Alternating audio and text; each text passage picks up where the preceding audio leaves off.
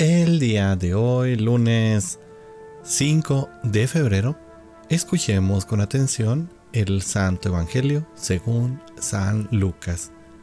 En aquel tiempo Jesús le dijo a la multitud, si alguno quiere acompañarme, que no se busque a sí mismo, que tome su cruz de cada día y me siga, pues el que quiera conservar para sí mismo su vida, la perderá, pero el que la pierda por mí, ese la encontrará. En efecto, ¿de qué le sirve al hombre ganar todo el mundo si se pierde a sí mismo o se destruye? Por otra parte, si alguien se avergüenza de mí o de mi doctrina, también el Hijo del Hombre se avergonzará de él cuando venga revestido con su gloria y la del Padre y de la gloria de los santos ángeles. Palabra del Señor.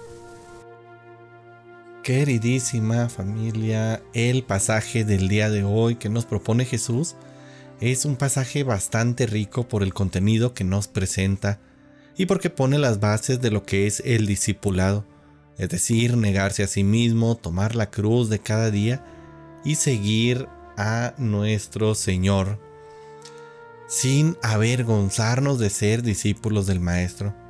Y es que quien toma en serio el evangelizar, el Evangelio, vivir de, conforme a él, lo primero que va a notar es que su enseñanza es contraria a lo que hacen muchos de nuestros conocidos, a lo que hace el mundo, a cómo piensa el mundo.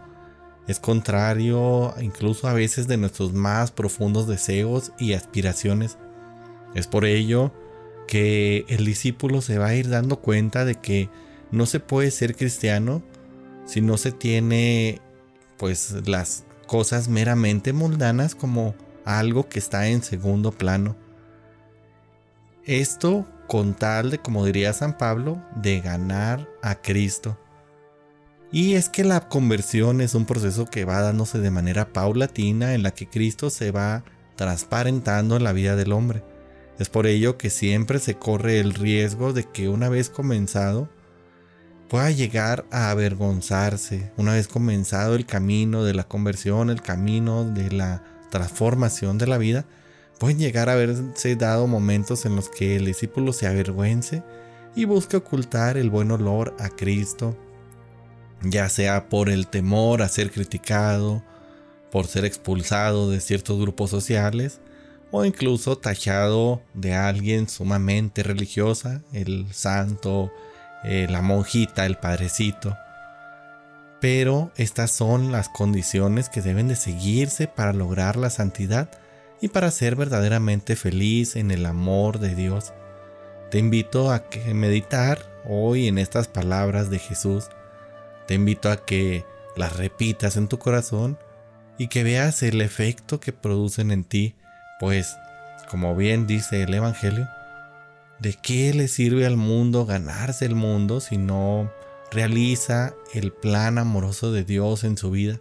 Si no se dedica a seguir en este camino de evangelización, en este camino de crecimiento, en este camino de conversión, para al fin no ganar el mundo, porque las cosas aquí eventualmente se van a ir, sino ganar algo más, ganar la vida eterna y el poder estar durante mucho tiempo, durante toda la eternidad, disfrutando al lado de nuestro Señor.